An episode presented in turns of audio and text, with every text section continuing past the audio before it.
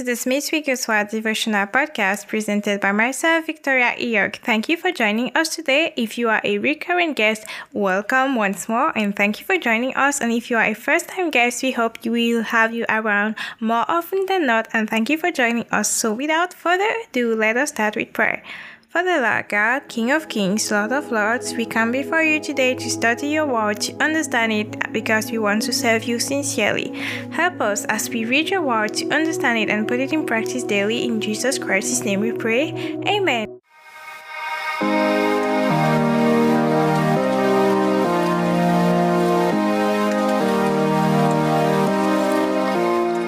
Okay, so the title of today's message is like precious faith. The title of today's message is Like Precious Faith. We are jumping directly in scriptures and we are going to 2 Peter chapter 1 verse 1 to verse 11. 2 Peter chapter Peter chapter 1 sorry verse 1 to verse 11 in the New King James Version.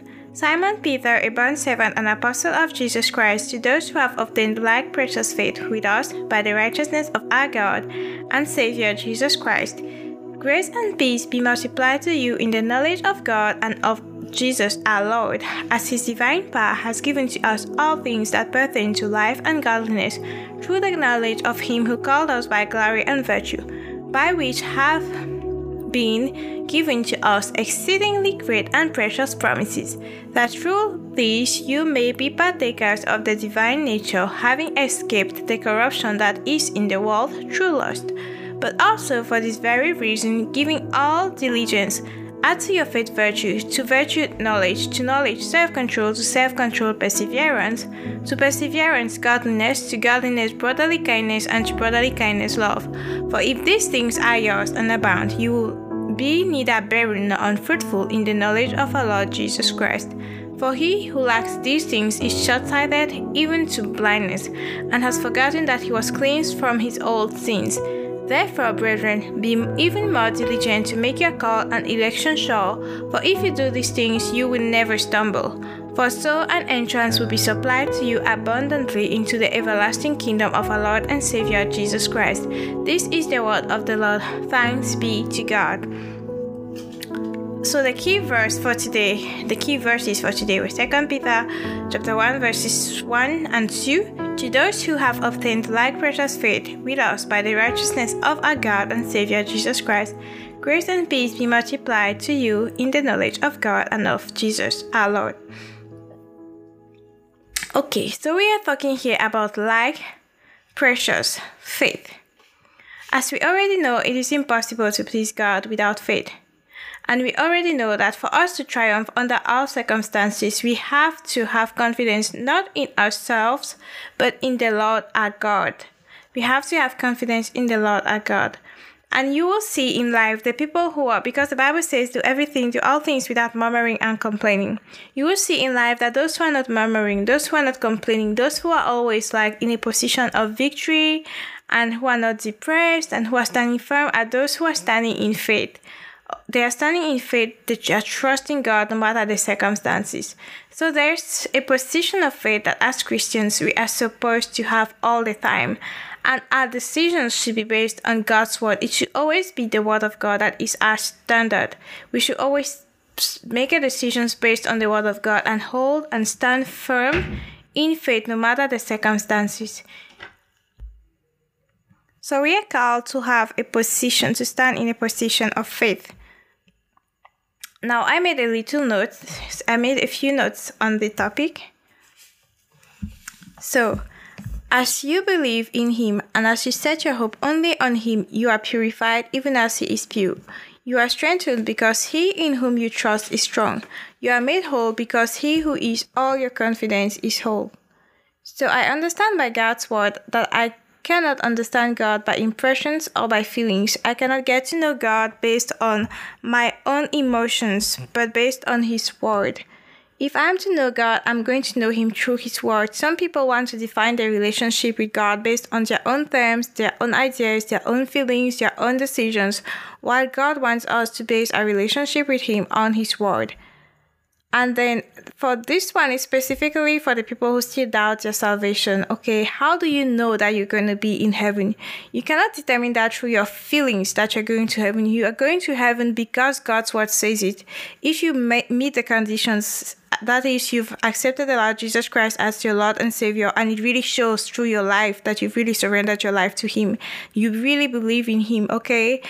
It, it is by faith that you get into heaven. It is not through your feelings. Some Christians, they are living as they're supposed to live as Christians, but they are still in fear and they are worried and they are not sure that they are going to heaven. It is not your feelings that are going to assure to you that you're going to heaven. It's the word of God. And I will invite you to get to Romans chapter 10, verse 17. Faith comes by hearing, and hearing by the word of God. If you're still doubting your salvation, look for scriptures concerning salvation, listen to them, speak them over your life. Because your faith will come only by hearing, and hearing by the word of God. As Smith Wigglesworth says, you are no better than your faith. A few key points here. So, how am I a partaker of the divine nature? It is through the exceeding great and precious promises that God made, as we saw in 2 Peter chapter 1, verse 4.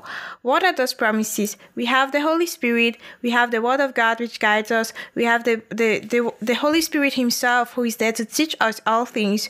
We have abundance in Him. We have all the promises that pertain to life and godliness in His Word. We have everything that is needed to live a life that we glorify His name. All these promises, they are ours. It's not for tomorrow when we get to heaven, but it is now. And then how can I make sure that I'm not barren or uh, unfruitful in the knowledge of my Lord Jesus Christ?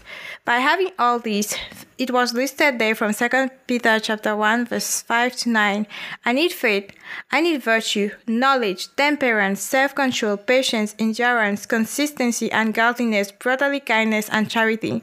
And the good thing here is that when you came to Christ Jesus, He recreated your your spirit in uh, in alignment with Jesus Christ, in the image of the the Lord Jesus Christ, which means that all these things you already have them in Christ Jesus, but now you experience them to the degree to which you renew your mind to the Word of God. So it, it starts with you accepting that this is how God has recreated you, and then reading the Word on those things, confessing them over your life, and starting to live by it. And how do I make sure? How do I make sure that I that I do not stumble, that I do not fall in sin, that I do not trip, that I do not fall in error? By giving diligence, earnestly daily to make my calling and election sure. Some people they say once saved, always saved. And this phrase or this mindset makes them say that okay, I made this salvation prayer at the altar one day 13 years ago, so I can sin however I want, I can do whatever I want, and I don't care, I'm saved. But if it was really the case, why does the Bible tell us to make our calling and our election sure? Why? Because and why does the Bible give examples and say that there are people who fell up from the faith? Because it's possible to fall from the faith. So it means that it's a daily battle every day against the flesh, a daily choice to crucify the flesh, to die to self, and to live according to God's word. We have to live by faith. We have to live in virtue, in knowledge, temperance, patience, godliness, brotherly love, kindness, charity. And this is true only through the Word of God. We have to read the Word daily and make a decision daily that we will obey Him. So I give diligence to make my. This is a confession that you can make yourself. Like I give diligence to make my calling and election sure, for if I do these things, I shall never fail. 2 Peter chapter 1 verse 10. I give all diligence daily to add to my faith virtue, knowledge, temperance, self-control, patience, endurance, consistency, godliness, brotherly kindness, charity. I will not forget that I have been purged from my old sins. This one is a very important point. Some Christians come to Christ and then they are still like they are still haunted by the sins that they committed in the past. Some people come to Christ and are still haunted by the sins that they committed in the past, and they are not able to get over those sins because they have they have forgotten that they con- that they were purged from those old sins. And some people who are already in Christ, like at some point in time they fell in a certain sin in a certain pattern and they are unable to get out of it because they believe unfortunately as i have already told you stop listening to those preachers who tell you that once you have fallen in the sin it's possible that it's probable that god is the one who wanted you to fall in that sin to make you humble and that you're going to have to live with that sin all your life that's a lie god has no interest in having you live in sin while jesus himself gave his life to set you free from sin. So this is not from God. That is a lie. And stop listening to those preachers.